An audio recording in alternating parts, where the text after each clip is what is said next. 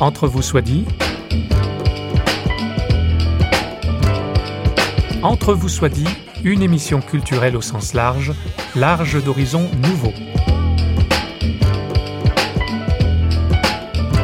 Avec vous, François Sergi, pour une demi-heure en compagnie d'un ou d'une invitée.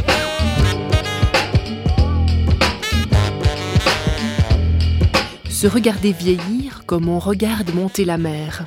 Insidieuse, sournoise. Suffit de tourner la tête, elle est là, souveraine. Ce granit au loin, recouvert. Ce banc de sable, disparu. Le flot indifférent a tout englouti. Mais toi, tu nous demandes de marcher sur les eaux.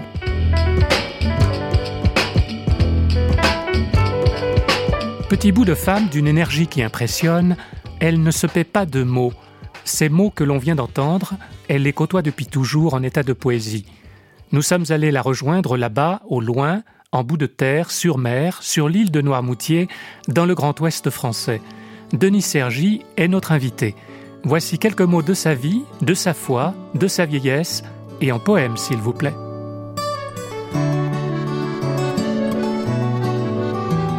De la Suisse à l'île de Noirmoutier, plus de mille kilomètres. Qu'est-ce qui vous a fait venir ici ? Oh, c'est compliqué, c'est long, c'est la guerre. La guerre m'a déjà poussée à sortir de Suisse, où on avait été enfermé pendant quatre années. Comme je travaillais à la Croix-Rouge Suisse, j'avais l'opportunité d'aller travailler à Paris. Et je me suis dit, bah, je m'en vais me lancer. Et j'ai pris l'un des premiers trains qui faisait Genève-Paris.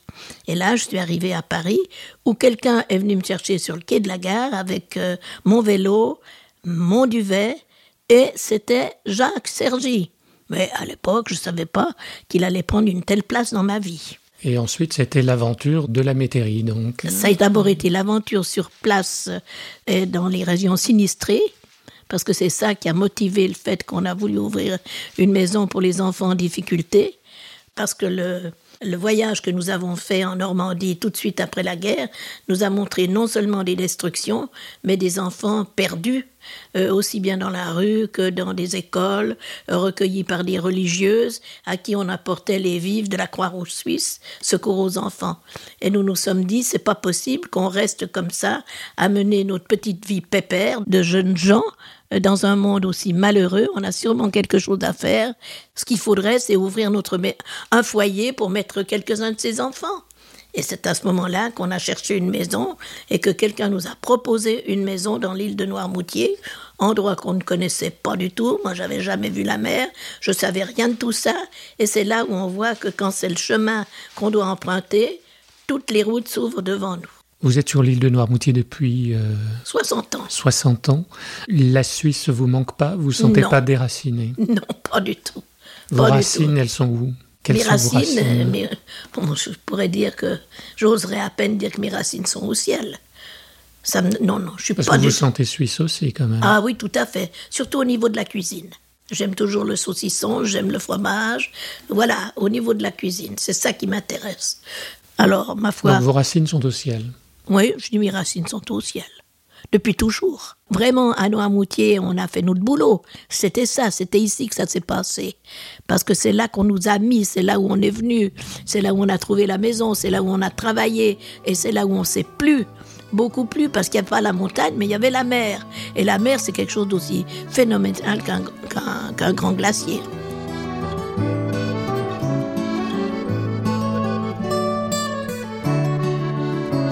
Pendant cette période-là, vous avez quand même continué à toujours, écrire toujours. toujours. J'ai toujours écrit. Toujours écrit. Toujours écrit. J'écrivais déjà à l'école, j'écrivais déjà au travail, j'écrivais dans des petits morceaux de papier de la caisse enregistreuse, ce qui fait que c'était très étroit et j'ai commencé à écrire en sixlin parce que j'avais pas de plus grand papier. Sur le coin de la table de la cuisine ou sur le coin de la table de nuit, trois lignes qui me couraient après. Mais c'était juste pour me faire plaisir. J'ai jamais pensé que je pourrais publier. J'avais déjà publié en dix-neuf cent quarante, au moment de la guerre, mais j'ai jamais pensé que j'allais publier des poésies. Mais c'était une manière de, de prendre souffle, de respirer, parce que pour moi, la poésie, ça a toujours été quelque chose qui me permettait de respirer dans les moments difficiles, parce qu'élever trente-cinq enfants, pas en même temps, mais quand même d'âge différent. Et quand on n'est pas spécialement formé pour ce genre de truc, eh ben, il fallait une petite porte de sortie, une fenêtre ouverte un peu sur l'imaginaire. Donc écrire, ça devenait comme une soupape, comme un petit moyen de respirer. Et je n'écrivais pas que de la poésie, j'écrivais beaucoup de, de petits articles, de petits euh, comptes rendus, de, de la vie quotidienne. Voilà, j'ai jamais pris ma source ailleurs que dans le quotidien. Cet état de poésie dont Pierre Jean Haldas, qui dit toujours, que, qui a écrit lui jusqu'à la fin de sa vie, même quand il voyait plus clair, et qui disait quand il y avait une fois qu'il avait pu écrire un tout petit poème, comme il était heureux, comme il était content, ce qu'il appelle être une minute heureuse. Eh bien moi, c'est tout ce que je désirais, c'est d'avoir de temps en temps une minute heureuse. C'est une espèce de respiration, euh, est-ce que j'ose dire, une respiration de l'âme. Alors quand on a écrit son petit poème, qui ne concerne que vous, eh bien, on est extrêmement reconnaissant parce qu'on a pu encore dire ces mots qui sont si chers. Alors qu'il y a eu aux éditions Samizdat euh, deux, trois recueils déjà, hein. Le, le thème de la vieillesse émerge dans un de ces recueils. C'est-à-dire que, pas vraiment, j'ai jamais pensé que j'allais écrire sur la vieillesse. C'était pas un sujet qui me passionnait vraiment, mais j'écrivais sur la vie. Et peu à peu, je me suis rendu compte que l'homme, l'être humain, c'était un peu comme un oiseau, et quand il vieillit, il perd une plume par jour. Et j'avais l'impression qu'à chaque fois, je me dépouillais de quelque chose, et que c'était ça qui va être le, la base et le contenu de la poésie du grand âge. Voilà. Mmh.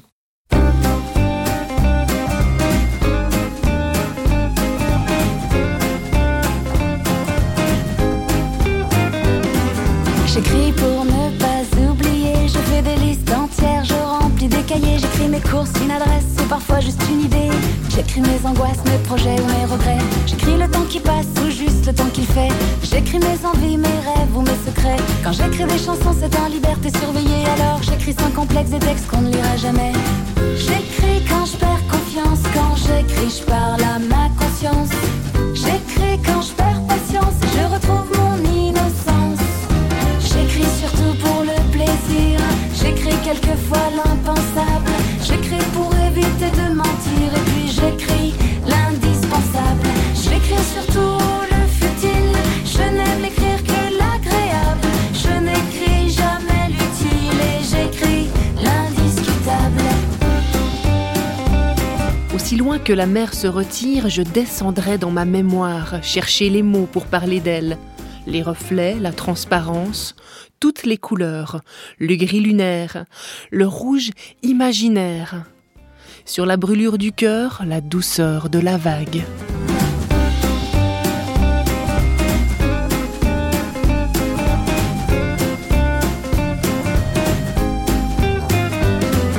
J'écris des conneries, des rendez-vous, des trucs à faire. J'écris à ceux que j'aime pour les anniversaires. J'écris parfois comme on fait sa prière. J'écris pour crier quand je suis forcée de me taire. J'écris ce que je vis, ce qui me tue, ce que je vois. J'écris ce que je suis presque un peu malgré moi. J'écris pour oublier ou pour me souvenir. J'écris pour être aimé ou pour en finir. J'écris quand je perds confiance. Quand j'écris, je parle à ma conscience. J'écris quand je perds patience. Je retrouve mon innocence. J'écris surtout pour le plaisir. J'écris quelquefois l'impensable. Son éditrice et amie, Denise Mützenberg, écrit qu'elle a risqué des mots sur cette réalité crue qu'est la vieillesse. Des poèmes à la fois âpres et lumineux. Arrêtons-nous un instant sur cette réalité crue. À partir de quand sent-on le poids de l'âge ? Oh, mais c'est très... très particulier, on pourrait dire que pour chaque personne c'est différent. Un jour, brusquement, on peut plus faire ça. Et puis un jour, on a de la peine à marcher. Et puis on prend une canne. Et puis après, c'est pas suffisant, il faut en prendre deux. Donc tous les jours, on assiste sur soi à une espèce de dégradation physique contre laquelle on ne peut absolument rien. Il faut pas confondre la vieillesse et le grand âge. Le grand âge, c'est vraiment la difficulté de se déplacer. Et puis, ce que j'appelle tous les ennuis collatéraux, les difficultés, les ennuis collatéraux, c'est-à-dire ce qui était simple autrefois, comme de se doucher, se laver, c'est plus possible, il faut que quelqu'un vous aide, ou si on ne vous aide pas, vous êtes en danger. Il faut constamment faire attention de ne pas tomber. Or, la chute, c'est dans la tête. C'est pas seulement appuyer sur ses cannes. Il faut que sans cesse, on soit attentionné. Les ennuis collatéraux, c'est les pertes de mémoire. Euh, vous cherchez vos lunettes. Vous savez jamais où sont ces lunettes. C'est ces petits ennuis, les uns après les autres, qui sont vraiment l'apanage du grand âge. Et ça n'a rien à voir avec la vieillesse. Et tous les programmes qu'on vous donne, tous les livres qu'on lit, sur les conseils qu'on vous donne sur la, sur le, la vieillesse, c'est pas ceux du grand âge. Parce qu'il n'y a plus rien à dire, il n'y a qu'à tirer l'échelle, c'est le cas de dire. Pas monter sur l'échelle, mais tirer l'échelle. Quelles sont les dernières petites joies de la vie qu'on trouve ? On plein, mais elles sont modestes. Elles sont modestes. Moi, j'avais un oiseau qui venait chanter tous les matins, vers les six heures, au moment où le jour se lève. J'avais l'impression qu'il chantait que pour moi seul. Après, vous avez les amis aussi qui viennent vous voir. Alors, tout ça, c'est les joies de la vie. Et puis, je dirais, moi, je suis pas très gourmande, mais si je mange un, un morceau de chocolat, eh bien, ça me fait pas tort, voilà. Les joies de la vie, il n'y a qu'à les prendre, il y en a partout, elles sont pleines. Il n'y a qu'à ouvrir les yeux, sans cesse, sans cesse. Comment bien vieillir ? Quel est le secret du bien vieillir ? Eh bien, pour moi, l'admirable vieillard, pour moi, ça serait Lanza del Vasto, que j'avais rencontré une fois dans un train, sur le même circuit que Genève, Genève-Paris, et qui m'avait paru tellement extraordinaire dans, dans sa manière d'être, dans sa prestance. Et là, j'avais appris tout ce qu'il était, tout ce qu'il faisait, tout ce qu'il avait écrit, et que c'était un homme âgé. Parce qu'il y a des étapes, comme dans les enfants, la je, le, petit, le jeune âge, et puis après qu'on commence à marcher, et cetera. Eh bien, dans la vieillesse, c'est la même chose. C'est des étapes qu'on vit les unes après les autres. Et il faut, être, grâce à Dieu, être clairvoyant sur soi et ne pas se raconter l'histoire. Le général de Gaulle disait que la vieillesse est un naufrage. Il a dit ça très tôt, très, qu'il a vu qu'il commençait à vieillir. Et j'étais pas d'accord. Je me disais, mais non, c'est, c'est pas du tout un naufrage. Pour moi, c'est un annapurna. C'est-à-dire que tous les jours, il faut faire un pas et un autre et avancer. Et je dirais avancer courageusement. On peut pas rester là comme ça. On avance et quand on avance un petit peu, on arrive peut-être euh, dans une échancrure, dans une éclaircie, dans un peu de lumière.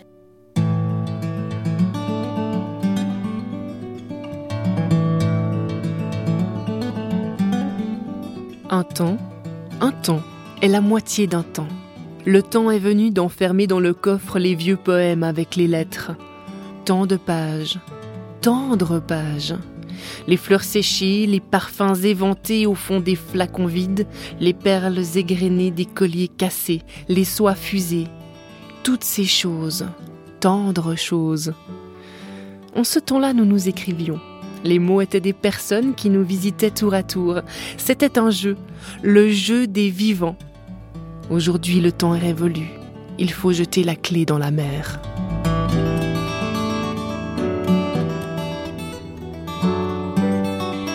Que perd-on ? Que gagne-t-on ? Oh là là, on perd beaucoup. Par la grâce de Dieu, on a encore, comme on dit, toute sa tête. Mais je dis quelquefois, il eût mieux valu qu'on en eût un peu moins. Parce que quand on a toute sa tête, on, on ne perd rien, on voit tout ce qui se passe, et il faut chaque fois réfléchir sur ce qu'on fait. Le fait de perdre la vue, ça a été peut-être la chose la plus difficile que je n'avais pas prévue. J'avais l'intention de relire tous mes livres, ben maintenant je ne vois plus clair, donc je ne peux plus lire. Mais je n'ai pas eu l'impression que ça m'était enlevé, comment est-ce qu'il faudrait dire, comme une punition. Une punition du vieil âge, du grand âge. Ça n'est pas du tout une punition. C'est une conséquence logique du vieillissement. Je ne suis pas la seule. On dit qu'il y a cinq millions de personnes qui ont ça et que la moitié des gens ne le disent pas. Alors voilà. Et puis il y a autre chose. Qu'est-ce qu'on perd encore ? Eh bien, euh, on perd la télévision, mais ça, c'est pas un grand mal. Euh, on perd peut-être quelques amis qui n'ont pas la patience euh, de vous entendre. Parce que j'ai un mari très cher qui, lui, euh, a de la peine à entendre. Alors, il faut qu'on s'organise, les deux. Mais le plus important, c'est qu'on est les deux. Et que, quoi qu'il arrive, on a toujours été ensemble. Et ça fait soixante ans qu'on ne s'est jamais quittés. Alors ça, c'est, je ne l'ai pas perdu. Nous ne nous sommes pas perdus, ni même perdus de vue. Qu'est-ce qu'on gagne ? Peut-être une plus grande lucidité, peut-être une plus grande confiance, c'est-à-dire une confiance absolue, puisqu'on ne peut rien faire tout seul. Donc, il faut vraiment que le Seigneur soit présent dans l'action, dans la vie de tous les jours. Alors, on gagne tout, en réalité. Et on croit qu'on a tout perdu, mais on gagne tout. Et cet être intérieur, comment est-ce qu'on le nourrit ? Alors il faut, je pense qu'il faut le nourrir très tôt. Il faut commencer très très tôt à nourrir son être intérieur, parce qu'il y a beaucoup de sollicitations extérieures. Et peut-être qu'on peut oublier dans certains cas qu'il faut aussi travailler à l'intérieur, c'est-à-dire sur, euh, moi ce que je verrais surtout sur, la, sur l'amour, c'est-à-dire, la, mais la, pas l'amour comme ça, mais l'amour profond qu'on peut avoir les uns pour les autres, le sens du partage, le sens du pardon. Alors ça aussi c'est difficile. Et je crois que ça se travaille presque à notre insu dans la vie de tous les jours.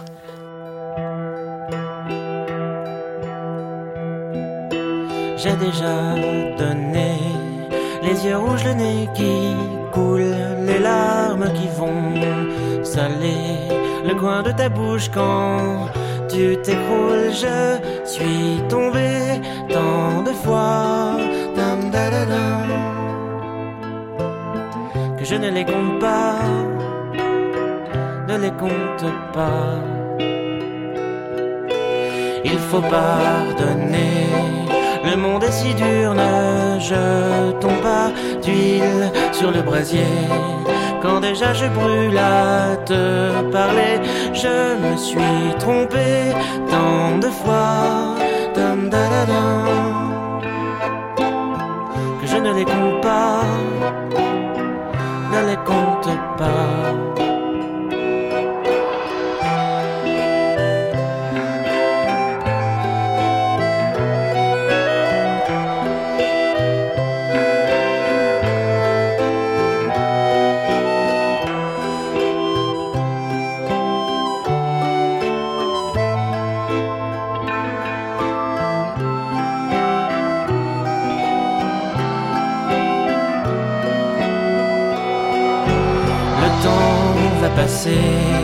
Je cède à l'usure, je tourne mais pas loin de l'échiquier.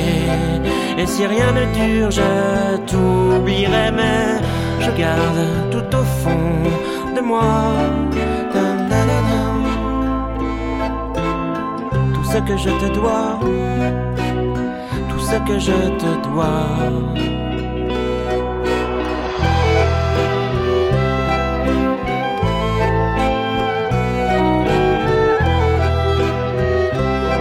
La vieille femme, dans ses pantoufles rouges, marche à pas lents, appuyée sur ses cannes bleues.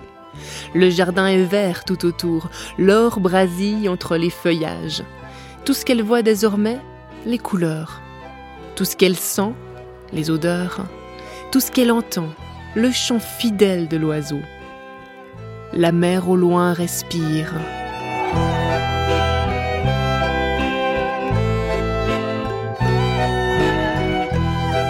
Parlons écriture. Denise Sergy nous dit quels sont ses écrivains préférés. Eh bien, en bonne Suissesse, ça a été Ramu. J'ai lu Ramu toujours dès ma plus grande jeunesse. Je l'ai même imité à un certain moment. J'ai lu Ramu, j'ai lu son journal. J'ai aimé les écrivains suisses, les écrivains, ce qu'on pourrait dire du terroir, qui me parlaient de lieux que j'aimais, que je connaissais, dont j'étais privée puisque j'habitais au bord de la mer. Et puis après, j'ai lu euh, des écrivains qui parlaient de la mer. Et je me disais, entre la mer et la montagne, entre la mer et nos, et nos, et nos sommets neigeux, il y a des relations possibles. C'est la nature dans toute sa merveille, dans toute sa beauté. Et le bord de la mer, quand on habite dans une île comme nous, c'est sans cesse quelque chose de nouveau qu'on peut voir. Et même si je ne vais plus au bord de la mer, je l'ai en moi d'une manière très très forte. Je la vois, je l'entends, je la connais. Je sais quand elle est méchante, je sais quand elle souffle fort. Tout ça, c'est permanent. On en a terminé sur les écrivains préférés. Ah, puis alors oui, non, j'ai pas fini. Mmh. Il y a Georges Haldas, avec ses romans, et surtout sa poésie, sa lucidité, sa clairvoyance, et puis jusqu'au bout. Et j'ai aimé Rilke. Alors Rilke, les, les élégies, les grands poèmes, euh, de description de la nature... Euh, et de description intime. J'ai beaucoup aimé Rilke. Notre invité perd la vue, pourtant les mots toujours courent sur des bouts de papier, courts textes, où se dit la foi inscrite dans le quotidien. La femme courbée, par exemple. Ah oui, je dois dire que je l'aime bien, celui-là. Alors, la femme courbée, c'est moi. Qui viendra me jeter dans la piscine de Bethesda ? qui crachera dans la terre pour me rendre la vue.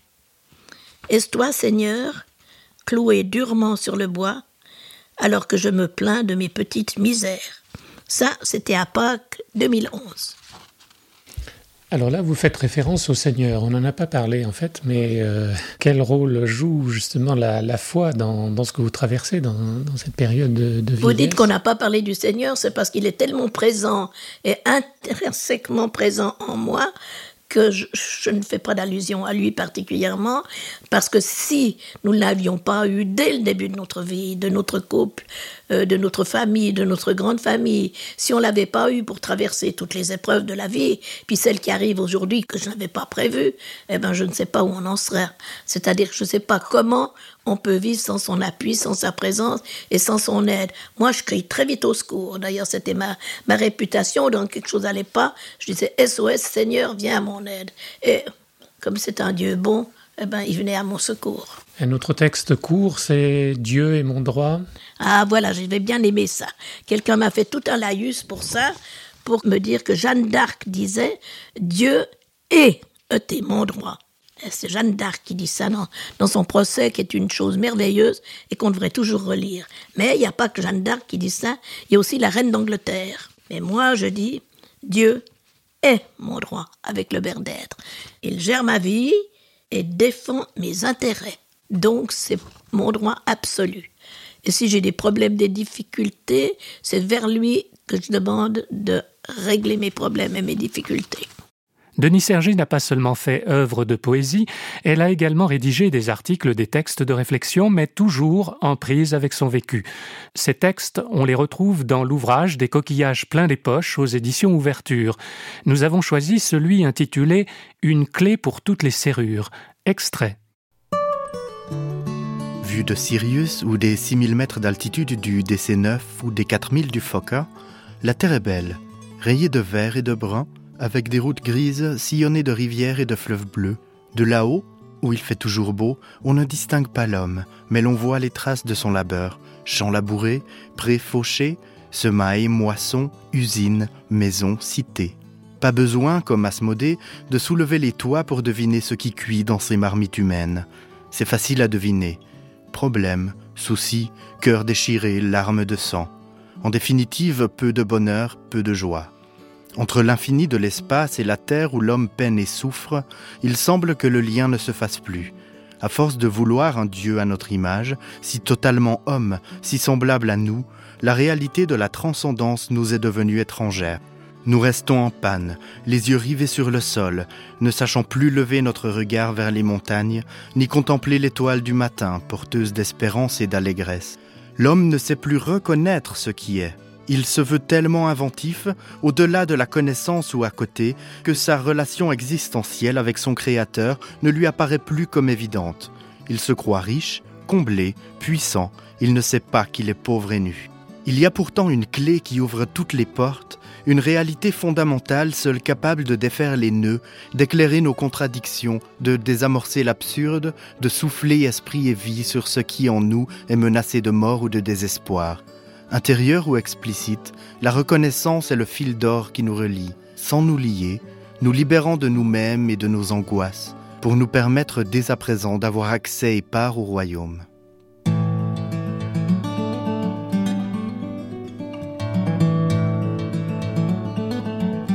La mort, est-ce que vous y pensez ? Ah, oh, mais j'y pense comme une chose, mais j'y pense sans, sans souci aucun. Parce que c'est, c'est la suite logique de la vie. On sait très bien qu'on ne peut pas vivre et, et qu'on ne peut pas vivre jusqu'à je ne sais pas quel âge. Et quand on me dit « tu seras centenaire », je n'ai pas du tout envie de devenir centenaire. Mais Dieu voulant, il me prendra quand il veut. Et je pense que celui qui croit en moi vivra alors même qu'il serait mort. Et à chaque jour suffit sa peine. Tout à fait, à chaque jour suffit sa peine. Alors je ne peux pas me dire qu'est-ce qui va se passer le jour où je serai morte, comment...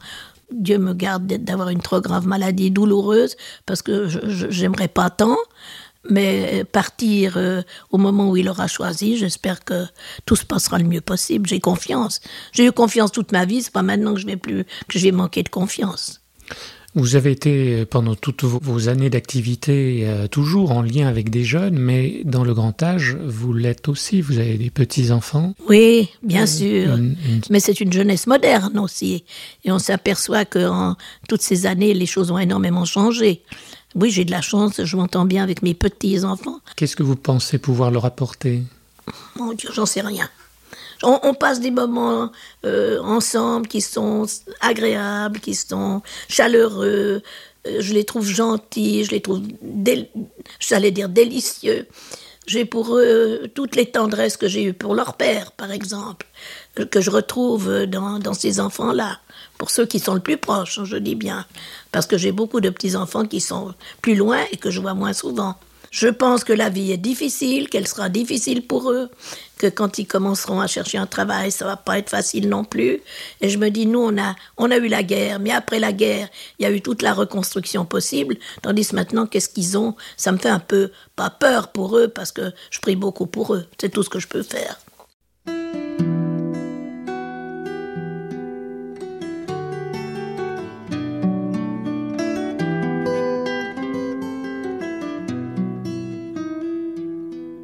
Je voudrais plier bagage sans faire d'histoire, mourir à la maison, dans mon lit, avec ma vieille chemise et ma jaquette à fleurs pour ne pas avoir froid sous la terre. Là-haut, là-bas, ailleurs, il me revêtira de lumière et je n'aurai plus jamais peur. Comme promis, il veillera sur vous dans le silence de la prière et la bougie rouge allumée. All the treasure you hold, can't take it with you. Any silver and gold, you can't take it with you. You can make yourself a name with fortune and fame, but you can't take it with you to the other side. You could build your mansions high, but you can't take it with you. All your hard-earned pride, you can't take it with you. All the plans you made to keep you sheltered and safe, you can't take it with you to the other side.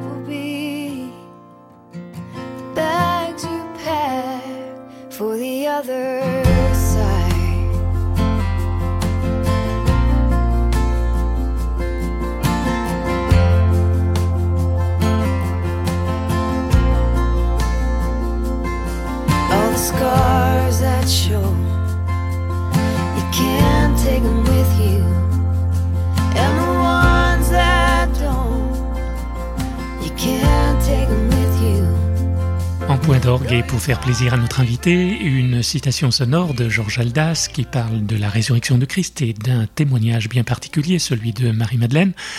Un entretien réalisé par Charlie Veutet et Simon Roth. C'est un coffret de C D, c'est le C D numéro deux de l'écriture aux écritures, la section huit, le rôle des femmes, aux éditions Regards fin de siècle. Marie Magdala, ben c'est elle qui est choisie, comme quoi pour assister à la chose la plus faramineuse de, de l'histoire de l'univers, c'est-à-dire que le Christ est ressuscité. Elle est témoin, seule témoin, femme, petite femme, de rien du tout. Non seulement témoin, mais il lui dira « va dire aux autres » et messagère de la nouvelle la plus extravagante qu'on puisse imaginer. C'est bien ainsi que nous est apparue Denise Sergy, messagère en état de poésie, les pieds bien sur terre, dans ses pantoufles rouges, et qui revisite sa vie, je la cite, avec reconnaissance et louange, au-delà des mots, Dieu nous connaît, ça c'est sûr. Fin de citation. Merci donc à Denise Sergy ainsi qu'aux interprètes de ces textes, Muriel Ramoni et Michel Clotu. Au revoir et à bientôt dans Entre vous soit dit, une émission signée Radio Réveil.